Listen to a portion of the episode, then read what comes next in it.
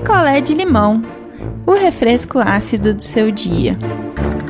Oi, gente! Cheguei pro nosso picolé de limão, na nossa quarentena. Tô aqui cercada de gatos, cercada de cachorros, com o Coentro Nenê me dando cabeçada e vamos que vamos. Bom, gente, hoje eu vou contar pra vocês a história da Beth. E olha, polêmica. Eu até escrevi pra Beth pra ver se ela me respondia, porque agora quarentena, né, pra saber o que tinha mudado, se tinha mudado alguma coisa. Mas não deu tempo dela responder, ou ela não viu ainda. Então, eu vou contar a história até onde eu sei e é isso. Então, vamos lá. A Beth, ela é casada com o Mário. E assim, um casamento normal, tranquilo. Três filhos. Os filhos já na adolescência. Então tem um de doze, um de quatorze e uma de dezessete. Então assim, os três ainda dependem do casal. Ambos trabalham, né? Ela é professora e ele é torneiro mecânico numa empresa grande. Então ele ganha muito bem. E assim... tudo corria super bem, casamento ótimo, firme, quando a Beth começa a receber uns telefonemas. Então assim, primeiro o telefone da casa, telefone fixo. Tocava, ela atendia, desligava. Mas hoje em dia, com esse monte de telemarketing que liga, né? Esse monte de gente que liga, ela nem pensou em nada. Não pensou que fosse alguém querendo falar com o marido dela ou com ela. E isso aconteceu ali uns dias. Ela nem encanou com isso, nem ficou pensando nisso. Até que numa das vezes que tocou, ela atendeu, caiu, ela foi pra cozinha fazer alguma coisa, lavar uma louça, tocou de novo, o marido dela estava vendo T V na sala, ele atendeu e começou a falar com a pessoa. E aí ele falou pra ela que era um amigo. E assim, todo mundo tem celular, né? Como que o seu amigo tá te ligando no telefone fixo da sua casa? Estranho, né? Super estranho. Mas, enfim, o amigo ligou, o marido conversou um pouco ali com o suposto cara e desligou. E aí a Beth ficou um pouco encucada, mas não muito. Ela achou que, de repente, podia ter sido alguma compra que ele fez, algum crediário que ele fez, ele não queria contar pra ela. Ela não desconfiou de qualquer outra coisa. O telefone não tocou mais, nada aconteceu. Dali uns três meses, ela estava voltando do trabalho. E uma moça, assim, um pouco mais nova que ela, então a Beth tem mais ou menos a minha idade, assim, uns quarenta e poucos, e uma moça de uns trinta e poucos, parou a Beth na rua. E aí, do nada, a moça despejou que tinha um caso com o marido da Beth. E a Beth, assim, ficou chocada, porque, primeiro que, né, ela foi parada na rua, então, assim, ela foi pega de surpresa, né? Assim, ela falou pra mim que nem raiva ela sentiu, ela ficou muito chocada. E aí a moça falou que era amante do marido da Beth já há mais de dois anos e que agora ela estava passando por uma situação muito difícil e que ela precisava de ajuda e não sei o quê. E a Beth, assim, né, ouviu só eu saio com seu marido, eu tenho um caso com seu marido e o resto ela não ouviu, largou a moça falando, foi para casa.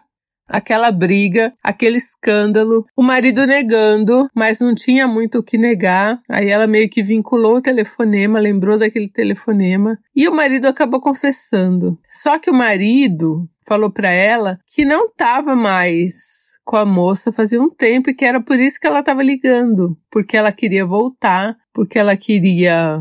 ficar com ele de novo e ele não queria mais, que ele amava a Beth, aquela ladainha.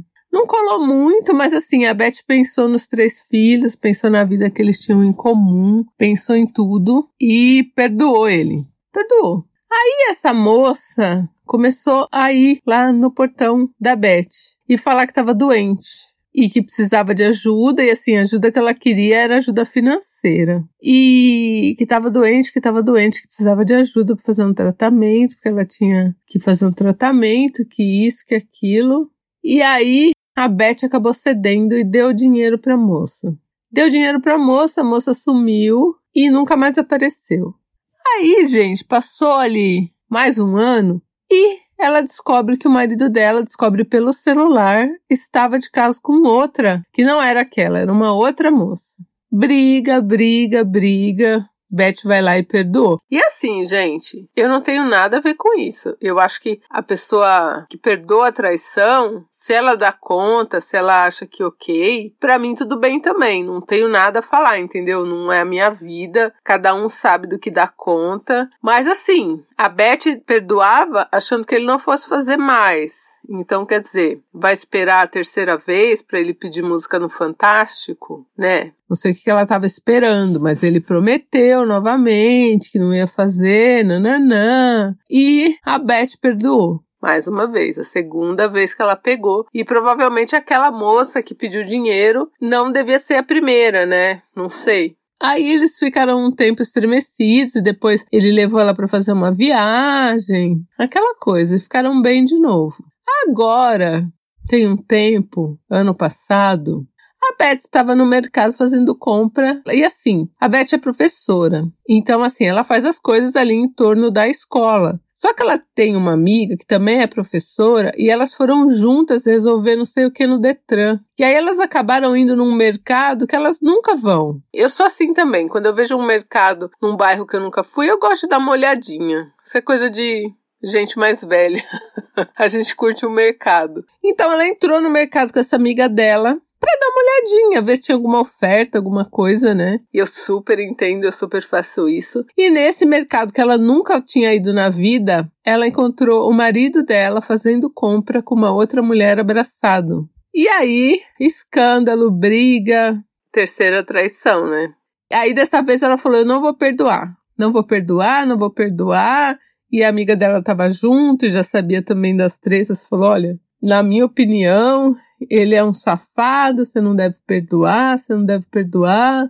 E passou. E ela separou, colocou ele para fora. Ele foi morar com o irmão dele. Ela ficou com as crianças, as crianças sentiram muito. Então ele vinha de domingo, tipo, ele vinha antes do almoço e ficava até a noite. Tipo, sentava no sofá, almoçava, dormia, acordava. E assim, e a Beth nada com ele. E ele aparecia para ver as crianças sempre. Ela levava as crianças para a escola. Às vezes ele buscava quando ela tinha aula a mais. Aquela coisa. E aí agora, gente, que vem a questão.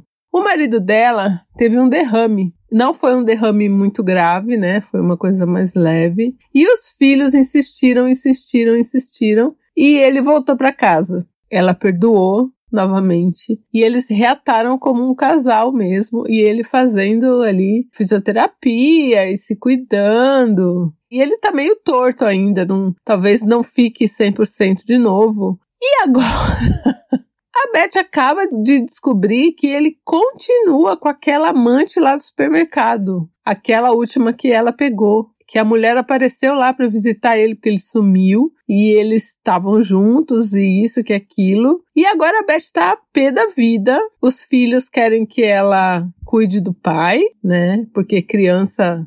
não são tão crianças, né? Já dá para entender. E a Beth quer despachar ele para a casa da amante. Só que ela tá com aquela... pelo menos até o final do ano passado, que foi quando ela me escreveu, ela tava com essa ideia na cabeça de que, ah, então tudo bem, você tá com ele, então você cuida. Então você leva ele para sua casa e cuida. Porque provavelmente ele não vai ficar cem por cento. Só que as crianças não querem que ele vá. E o que que ele quer? O bonito. Ele quer ficar com a amante, ele quer que a amante cuide, mas também quer ficar com a mulher. Ele falou que ele teve essa experiência de quase morte e ele quer ficar com as duas porque ele gosta das duas. Gente, me poupe, né? E aí ele tá lá todo torto, falando com dificuldade, e quando ela tá trabalhando, porque agora ele tá na caixa, né, e provavelmente vai se aposentar, ele já tem, falta pouco para ele se aposentar, então ele vai ficar na caixa um tempo, porque ele não volta mais a trabalhar, né.